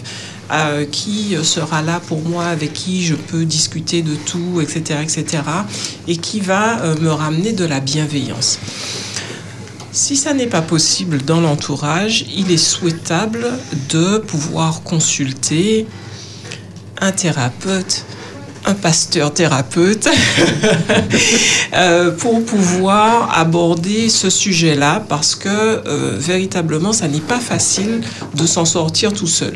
Néanmoins, il y a quand même des personnes qui y parviennent, euh, et je suis certaine que parmi nos amis auditeurs, auditrices, il y a déjà des gens qui ont fait des efforts dans ce sens, qui ont constaté certains dysfonctionnements, qui ont mis des choses en place, certaines avec plus ou moins de succès, et puis des, des, des rechutes, on va dire, hein, parce que malgré les efforts fournis, ça n'est pas facile, on va de se battre contre son propre cerveau, contre un certain nombre de comportements automatisés. Euh, la clé euh, principale réside dans euh, la bienveillance qu'on peut se porter à soi-même, puisque c'est finalement ce qui fait défaut dans euh, ces traumatismes, c'est que on n'a pas reçu l'amour qu'on aurait dû recevoir initialement et on n'a pas appris à le faire. Alors après, on grandit avec une idée de ce que c'est que l'amour, une idée de ce que c'est que l'amour de soi, mais ça n'est pas si simple. Alors je vais comme ça euh, énoncer des, des pistes qu'on peut suivre pour apprendre à s'aimer et, euh, et, faire euh, finalement ces petits exercices au long cours parce que c'est ça qui est la bonne nouvelle, c'est que de la même façon que le cerveau a appris quelque chose qui n'était pas euh, très sain et qu'il a comment dire, relié euh, deux comportements qui n'avaient rien à voir l'un avec l'autre, et bien de la même façon, on peut ramener un comportement sain dans nos habitudes. Exemple, euh, c'est cette petite voix intérieure, ce juge qui vient nous traiter de tous les noms. Quand on a fait quelque chose, ben, t'es trop bête, ah, ben, t'es conne, mais tu n'y arrives pas, etc. etc. Euh, et cette autocritique peut être extrêmement violente. Alors, si il est bon de pouvoir s'améliorer, la façon de se le dire euh, peut être différente et on peut imaginer que on parle au petit enfant qui est à l'intérieur de nous et qu'est-ce que on aurait aimé entendre. Euh, par exemple, ben, j'ai loupé mon match de foot, mais euh, je peux me dire, mais tu feras mieux la prochaine fois, c'était bien, tu as quand même eu plus d'endurance, enfin, des choses qui sont vraiment réconfortantes. Mais si on fait attention, nous tous, autant que nous sommes autour de cette table, combien de fois on peut se dire des choses qui ne sont vraiment euh, pas sympathiques et pas aidantes. Donc avoir ce regard, cette voix bienveillante, ça n'est pas, euh, systématique, c'est un exercice à faire. Euh, ensuite, j'ai parlé tout à l'heure là de la pensée binaire, c'est-à-dire c'est tout noir ou tout blanc. C'est une euh, façon de, de, de, catégoriser les choses un petit peu pour se protéger, mais qui amène aussi beaucoup de déception quand on regarde autour de nous et euh, rentrer dans un peu plus de nuances, essayer de peser euh, ben, les choses qui ont été bien, les choses qui ont été moins bien. Mais en fait, en général, il y a toujours les deux. C'est pas euh, les choses ne sont pas aussi scindées. Alors, par rapport, par rapport à, à, à, cette partie binaire, dans, euh, à, dans notre philosophie euh, chrétienne, nous disons il y a le bien, mm -hmm. il y a le mal. D'accord et, et souvent, par rapport à cette notion de bien et de mal, nous avons du mal à avoir une, une approche interprétative qui prend euh, d'autres paramètres en compte. Euh, je prends euh, un exemple. Il y a eu une dispute entre deux personnes où on me demande qui a tort, qui a raison. Mm -hmm. Je réponds, les deux ont tort. et, et, et, ça, les deux personnes en présence ou ceux qui sont là vont, vont trouver une raison de dire mais non, il y en a un qui a tort. Et, Et, parce que dans, dans notre partie binaire, euh, euh, euh, on va dire, chrétienne, nous voulons faire ressortir, définir le bien du mal. Et est-ce que ce, en, cherchant à définir ce bien du mal, on est-ce qu'on s'éloigne de la relation qui devrait être construite entre ces deux personnes ou est-ce qu'on n'est pas dans un climat de séparation dans la pensée binaire? La particularité du bien et du mal, euh, pour mettre un peu d'huile euh, sur le feu spirituel, euh, c'est que euh, une fois qu'on prend cette posture du bien et du mal, on prend la posture du jugement. Euh, or, on n'est pas censé juger le prochain. Euh, ce qui se passe, c'est que on pourrait prendre cette posture du droit à l'erreur, hein, que celui qui n'a jamais péché, parce que finalement, l'idée, ça n'est pas tant d'enfermer dans le bien ou dans le mal, c'est de pouvoir euh, s'améliorer, de pouvoir regarder ce qui n'a pas été en soi, pas ce que l'autre a fait. L'autre, il a déjà son job de se regarder lui-même, euh, surtout qu'on ne pourra pas le changer. Mais euh, se changer soi, c'est déjà un très gros challenge. Euh, donc, se regarder soi avec de la bienveillance dans une idée de progressivité du changement. Oui, et c'est vrai que lorsqu'on est dans cette pensée binaire, on ne veut pas prendre. Et l'exemple que tu as cité euh, de la Bible est, vraiment une très bonne assise, puisque dans la, la pensée binaire, on ne prend jamais que celui qui n'a jamais. On prend j'ai raison, tu as tort. Et alors que lorsque euh, on présente cette femme à Christ, Marie-Madeleine, euh, Jésus ramène cette pensée binaire non pas à, à, eux et la femme, mais trois et trois. Et quand tu es en face de trois, euh, la pensée binaire, euh, on ne la supporte pas. Parce qu'on est en miroir avec soi-même et on voit qu'on n'est pas meilleur que Marie-Madeleine. Et, c'est pour ça que je voulais vraiment insister sur cette pensée binaire parce que très souvent, euh, cette pensée binaire nous limite et nous empêche d'être en relation. Et effectivement, pour, euh, pour, pour ajouter, j'ai bien aimé l'éclairage que, que, tu nous as donné là-dessus. Cela nous, nous éviterait euh, pas mal de conflits. Parce qu'assez souvent, c'est cette façon de penser qui crée des conflits à tous les niveaux et qui fait que cela nous maintient dans, dans je vais dire, dans un, dans un comportement précaire en termes de relation de, avec l'autre. Et j'aime bien la notion du prochain, où on ne doit pas juger le prochain, mais plus regarder vers soi et puis développer plus de la compassion envers celui qu'on voit déjà qui s'enfonce que de vouloir mesurer euh, euh, euh, euh, ma spiritualité au travers de la déficience de l'autre. Ce qui est, compliqué, c'est que euh, les blessures s'entrechoquent. Parce que, euh, euh, entre guillemets, euh, ta déficience ou ton manquement euh, va euh, amplifier ma blessure là de, de rejet. Et parce que tu auras dit telle chose, même si tu ne l'as pas pensé méchamment, ou peut-être tu l'as dit avec de la colère, ça vient me heurter. Alors forcément, j'aurai une attitude défensive en contre-attaquant. Et c'est là que les choses prennent de l'ampleur. Alors, quelle autre euh, clé que tu nous donnes en ce soir?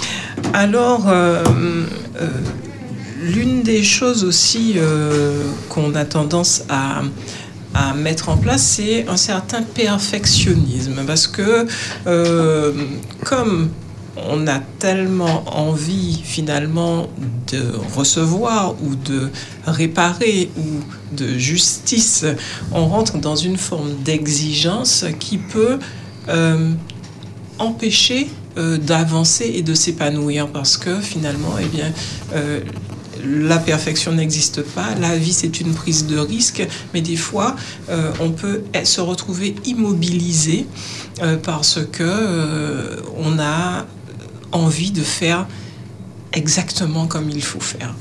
Euh, et donc ça rejoint un peu la notion du bien et du mal. Donc être vigilant, toutes ces clés-là que je donne, c'est finalement être comme une petite caméra au-dessus de soi-même, se regarder penser, se regarder euh, fonctionner et rentrer dans de l'amour pour soi. Euh, les addictions, par exemple, pour parler de, de ça, on ne peut pas dire à quelqu'un tu es addict à telle chose euh, alors que clairement moi quand je suis euh, stressé je vais grignoter. Euh, bon. On va- si on me dit tu es addict au sucre j'ai envie de répondre une bêtise. Mais la vérité c'est que oui quand je suis stressé oui je grignote.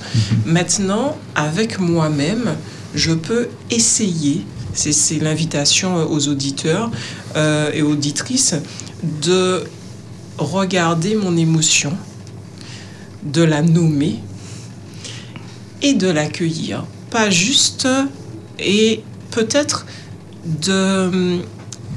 d'aller chercher de l'empathie vis-à-vis de quelqu'un qui est sécure plutôt que juste la couvrir avec du sucre, avec une paire de chaussures ou avec quelque chose qui euh, va venir euh, me donner l'impression d'atténuer mon mal-être. Alors justement, j'aimerais rebondir sur ce que tu viens de dire. Est-ce que il serait pas plus approprié pour nous, au lieu de laisser nos frustrations parler à notre âme, que ce soit nous qui prenions le dessus sur nos frustrations pour pouvoir se parler à soi-même. Tu- J'ai pris l'image de la caméra. Euh, on, on- on- on redirige cette caméra vers nous parce qu'assez souvent, nos, nos conflits, nos difficultés viennent du fait que nous laissons nos, nos frustrations parler à notre place, au lieu que ce soit nous qui prenions le, le dessus. Est-ce que effectivement, en prenant le dessus sur nos frustrations, on sera pas, on sera peut-être plus à même de, de résoudre déjà en amont pas mal de choses? Alors, tu as raison et c'est une belle stratégie, euh, mais qui requiert un peu, une petite subtilité. Pour se parler à soi-même, parce que ce n'est pas facile de se dire, bon, ben écoute, euh, ça y est, euh, tu es triste, euh, qu'est-ce que tu veux que je te dise T'es triste, t'es triste, quoi. Bon, ok. Mais par contre, de pouvoir se dire, dans cette situation-là, euh, tiens, ce que Arsène m'a dit, euh, ça m'a rendu triste. En fait, non, ça me fait penser à ce que j'ai vécu euh, avant. Et cette situation-là était euh, vraiment euh, euh, très difficile. Et c'est cette petite partie de moi, cette petite Wendy par exemple, qui, qui, est heurtée par tout ça. C'est une façon de se parler qui va compartimenter dans mon cerveau. Ça n'est pas que moi, c'est pas tout moi, c'est pas juste moi qui suis c'est cette petite Wendy là et en la On la réduit. en, en la mettant de côté comme ça, en, la comment dire, euh, en la considérant elle de façon différenciée. C'est plus facilement gérable que si moi je me vois complètement envahi par la tristesse. Donc, euh, euh, se, se parler à soi-même, oui, euh, en se disant que c'est une partie, mais ça n'est pas toute ma vie, ce n'est pas tout moi, je ne suis pas juste envahi, mais elle, je la vois et je peux la consoler. Et donc là, on rentre dans quelque chose d'un petit peu plus, euh, plus fin. Oui. Alors, on a, on a un auditeur ou bien une auditrice qui nous dit Votre émission est très élevée ce soir, elle chamboule.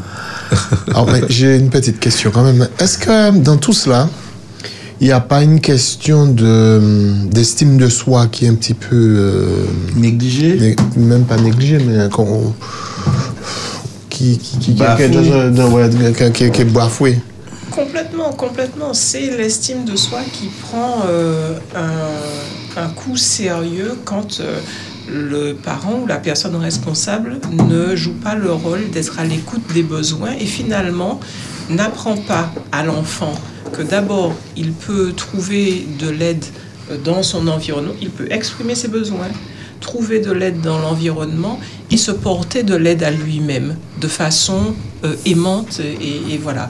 Donc euh, c'est- tous ces petits exercices contribuent euh, à Améliorer le sien. Voilà. Oui, mais euh, il y a quand même, je voulais insister sur le fait que lorsque euh, Jocelyn dit tourner la caméra vers soi, Oui. Euh, c'est quelque chose qui, qui me coûte énormément de tourner la caméra euh, vers nous-mêmes et de nous parler à nous-mêmes. Euh, Wendy, tout à l'heure, nous a appris l'exemple que celui qui n'a jamais péché, que celui qui jette la première pierre, quand on a tourné la caméra lors de cette expérience avec le Christ, tout le monde s'est enfui. D'accord. Alors, faut pas, faut pas laisser. il y a- nos amis auditeurs doivent être conscients que tourner la caméra vers soi, euh, la première étape, c'est développer cette empathie, cette bienveillance pour soi, pour que lorsque la caméra euh, euh, sera face à moi, je me dis bon, qu'est-ce que j'ai à dire? Bon, j'ai rien à dire, hein, tout va bien, hein, et ah oui, c'est ça. de toute façon, vrai. euh, euh, dans ce rapport-là, euh, euh, mon orgueil propre en prend un coup. Ça veut dire que je suis en train de m'humilier totalement face à moi-même. Je réalise que chez moi, il y a des choses qui dysfonctionnent. Oui. Et la caméra ne et- ment pas. Et, et, la- et- et le, fait, le, le fait de le reconnaître, c'est déjà être sur le chemin de la guérison. Complètement, c'est le premier pas. De toute façon, on ne peut pas guérir quelque chose dont on n'a pas conscience. C'est ça.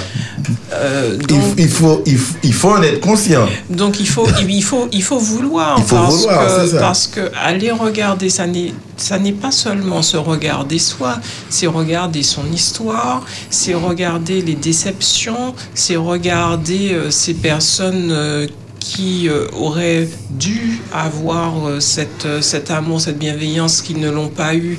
Et donc ça, c'est vraiment extrêmement bouleversant, Douloureux. douloureux. Et même le fait d'avoir mis en place des stratagèmes, des stratégies, hein, qu'elles soient addictives ou autres, c'est déjà énorme. hein. Je, je- je veux vraiment que les amis auditeurs et auditrices puissent euh, comprendre que euh, c'est le dysfonctionnement, finalement, pour l'enfant, hein, était un comportement adapté face à une situation inadaptée. Exact. Donc, euh, euh, c'était déjà quelque chose. Maintenant qu'aujourd'hui, ça pose problème et que j'ai envie de faire autrement et que ça soit coûteux pour moi, c'est un très gros challenge, mais euh, c'est une belle rencontre avec soi et, et une, et la perspective d'une autre vie. Et je prends, je prends un exemple extrême. Moi, j'imagine celui ou celle qui, dans sa famille, a vécu l'inceste. Absolument. Ça doit être quelque chose de violent et de douloureux de devoir, dans ce contexte-là, tourner la, arriver à tourner la caméra vers soi. Absolument. Et, et- et ça, c'est tout un travail euh, euh, qu'on ne peut pas développer aujourd'hui, mais ce travail d'acceptation. Euh, ça ne veut pas dire que je, je, je- comment dire, j'acquiesce euh, le Comme crime qui a été. responsable, pas coupable.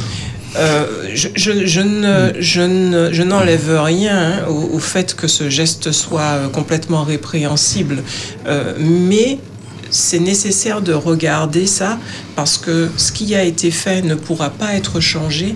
Et par contre, ma vie aujourd'hui, qu'est-ce que je peux faire pour l'améliorer? Alors nous allons marquer encore une nouvelle pause musicale pour pouvoir rentrer dans, la dernière, étape. la dernière étape qui sera notre conclusion de ce soir avec euh, Jean-Jacques Goldman. Nous avons quand même quelques questions de, de nos auditeurs qui nous allons prendre après ce chant de Jean-Jacques Goldman là-bas.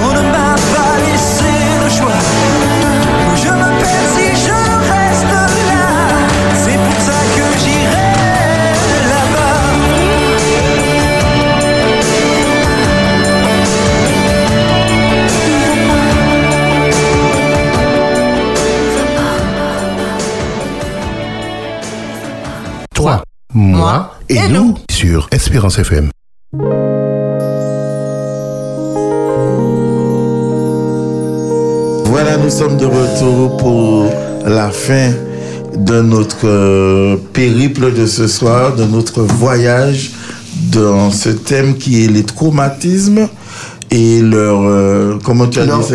Et leur impact relationnel avec notre neuropsychologue Wendy. C'est très riche, c'est très intéressant, chers amis auditeurs. En tout cas, pour ceux et celles qui sont branchés et connectés à l'heure où nous parlons, nous croyons que vous avez déjà appris beaucoup de choses. Et en ce soir, nous vous invitons à méditer là-dessus. Mais nous allons tout de suite aller sur le WhatsApp. Nous avons quelques messages. Attends, nous avons un commentaire. La caméra tournée vers soi, l'estime de soi, fait effectivement fuir. L'auditeur qui le dit, c'est de quoi il parle. C'est vrai que c'est pas évident. Nous reconnaissons que c'est pas évident. Absolument, c'est- une très très grande question et c'est la raison pour laquelle euh, le jour où on a le désir d'aller un peu plus loin, le désir de sortir d'une situation insatisfaisante qui nous rend malheureux et qui se reproduit, euh, l'aide d'un- professionnel de la santé est vraiment très important.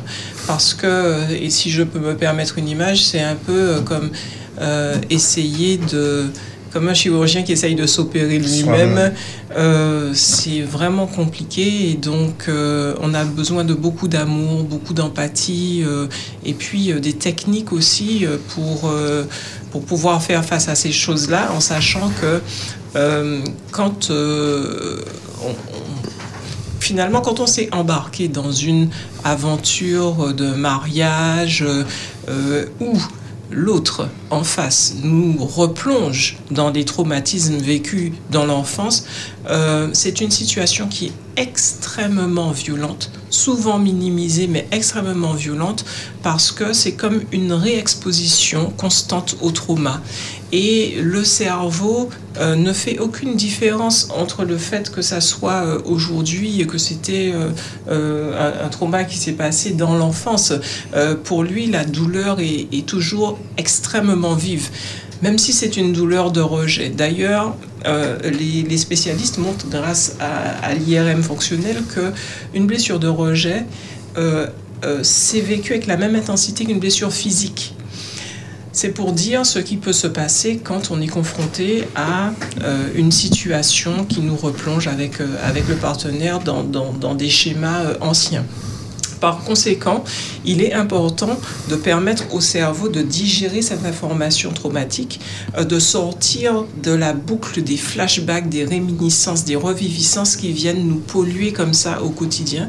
Et ça peut se faire euh, par différentes techniques, euh, dont le MDR, etc. Enfin, il y a plusieurs prises en charge possibles qui donnent des résultats extrêmement satisfaisants. Donc, moi, j'invite ceux qui sont concernés ou ceux qui ont envie vraiment de, faire un premier pas. Oui, sur ça que tu dis, je vais quand même rajouter pour, pour ceux qui sont chrétiens, pour leur dire que euh, se faire accompagner euh, n'est pas remettre en question euh, sa, sa spiritualité et ne pas croire qu'on va guérir tout avec euh, euh, notre spiritualité. Notre spiritualité sera un- encore une autre, un- une assise supplémentaire pour pouvoir le faire. Parce que lorsque j'ai été agressé physiquement, euh, j'ai pas de problème dans ma relation avec Dieu. Et, et, et ce n'est pas euh, ma relation qui a été altérée, c'est mon corps qui a été altéré. Et c'est pour cela que euh, Dieu a donné euh, l'intelligence à, à, l'humain pour pouvoir s'accompagner mutuellement dans les traumatismes qui, ne, qui sont de l'ordre physiologique, qui sont de l'ordre euh, psychologique et qui ne sont pas euh, de l'ordre spirituel parce que euh, c'est très interpellant de voir que j'ai mal aux dents, je vais chez le dentiste. Euh, et, quand j'ai un- une émotion qui ne va pas bien, j'ai pas envie de, de me faire accompagner par les spécialistes qui sont là pour cela.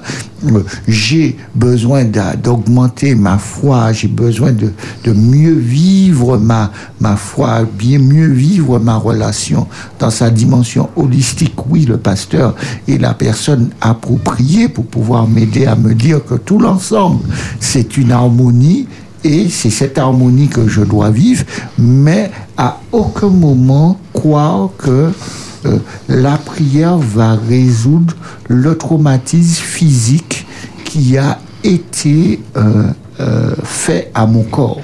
Alors, et c'est pour ça que je voudrais vraiment interpeller nos amis auditeurs. N'ayez pas peur de vous faire accompagner dans le domaine où on en a besoin.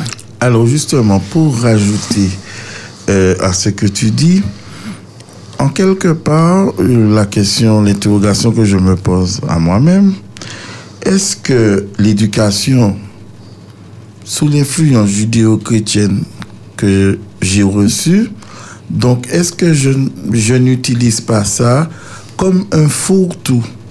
Ça veut dire ma spiritualité devient un fourre-tout.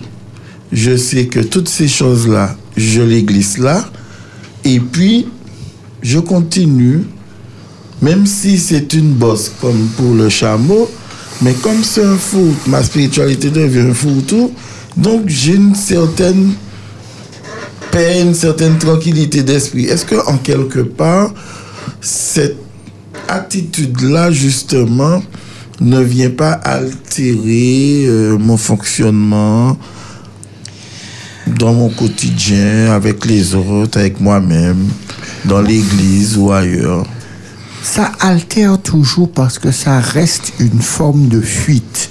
Ça reste une forme de, euh, de je ne suis pas prêt ou à traiter le problème que euh, j'ai vu, que j'ai subi. ou que j'ai déjà conscientisé et que je prends un, un- un- un- un chemin alternatif alors qu'il y a un chemin tout simple qui me permettrait de régler euh, le problème que j'ai et de régler ce traumatisme-là et qui sera réglé à la fois par l'accompagnement thérapeutique, mais aussi par un accompagnement spirituel, parce que nous croyons que c'est l'ensemble des accompagnements. Mais à aucun moment, l'accompagnement spirituel ne va suffire et ne va régler le problème s'il n'est pas de l'ordre de la spiritualité. Alors, il je- faut, pas oublier aussi que dans les, les émissions précédentes, nous avons vu que l'humain, il est, il est formé de plusieurs éléments.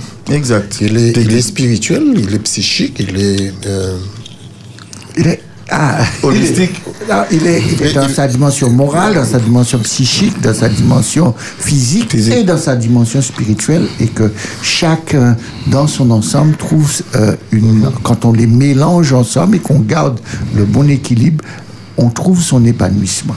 Mais pour cela, l'heure est arrivée. Nous allons laisser quand même euh, Wendy nous donner Une conclusion. euh, une conclusion pour terminer cela avec nous et nous espérons euh, la revoir très bientôt avec Ah oui, s'agit-il Bien, alors pour conclure, moi j'ai envie de dire que euh, j'espère et je souhaite que tous ces éléments de lecture amènent une forme de déculpabilisation auprès de nos amis auditeurs et auditrices parce que c'est vrai qu'on vous invite à, à faire ces démarches, à consulter euh, le cas échéant euh, et en même temps il est vrai que notre cerveau euh, dans ces mécanismes de, de protection euh, nous, nous garde finalement dans une routine, dans des habitudes, euh, même si elles ne sont pas forcément saines pour nous. Et donc, ne serait-ce que de se dire que toutes ces choses qui m'arrivent, j'ai fait comme j'ai pu, c'est déjà un premier pas. euh, et de se dire que j'ai envie peut-être de- d'en faire un second, euh, c'est quelque chose d'énorme. Donc, euh, moi, je vous envoie à tous et à toutes beaucoup d'amour, de bienveillance et de compassion vis-à-vis de ce que vous avez vécu et je vous invite à en faire de même pour vous-même. Merci Wendy pour ce moment que tu as choisi de passer avec nous. Nous arrivons à la clôture de notre émission. Merci amis auditeurs d'avoir passer ce moment avec nous. Nous vous rappelons que vous pourrez nous laisser les messages sur le WhatsApp et la prochaine fois, nous allons répondre à vos questions. En La- mentionnant le nom de l'émission, mention- trois mois et et nous. Alors la semaine prochaine, nous allons reprendre la partie des représentations et nous allons être dans la représentation féminine. féminine. Voilà, chers amis auditeurs, nous vous remercions et auditrices d'Espérance FM, nous vous remercions de nous avoir accompagnés, de nous avoir laissé rentrer chez vous dans vos demeures et partager avec vous ce court instant sur la sexualité, seul- non pas seulement ce que nous voulons, mais ce que Dieu veut pour nous. Encore une fois, merci à notre invité. Une bonne soirée. Bye bye, à la semaine prochaine. Merci. Même heure, même antenne.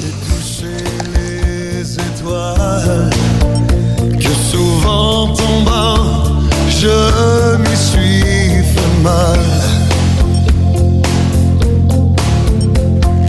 Tant de fois j'ai pensé avoir franchi les limites mais toujours une femme m'a remis en orbite.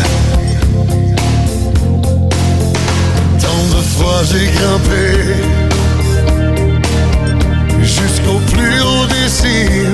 que je me suis retrouvé seul au fond de l'abîme, seul au fond de l'abîme.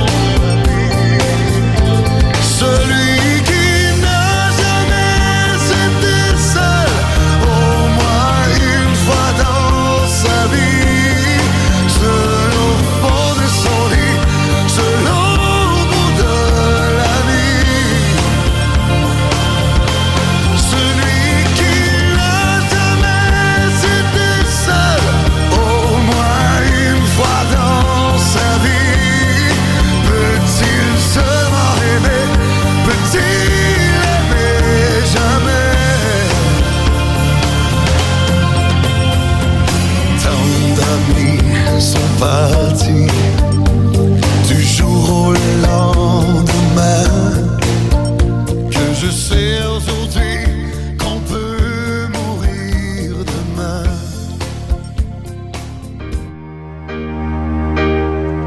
Toi, moi et nous, Mon fidèle thérapeute, le pasteur Arsène Boulin. Bonsoir Arsène. Bonsoir Jocelyn. harmonie du couple, sexualité, comment vivre ensemble? Ma sexualité, ce que je fais avec mon partenaire, doit répondre pleinement à ce que Dieu m'invite à avoir comme réflexion d'intelligence et aussi d'épanouissement entre nous deux. Toi, moi et nous, le mardi de 21h à 23h sur Espérance FM.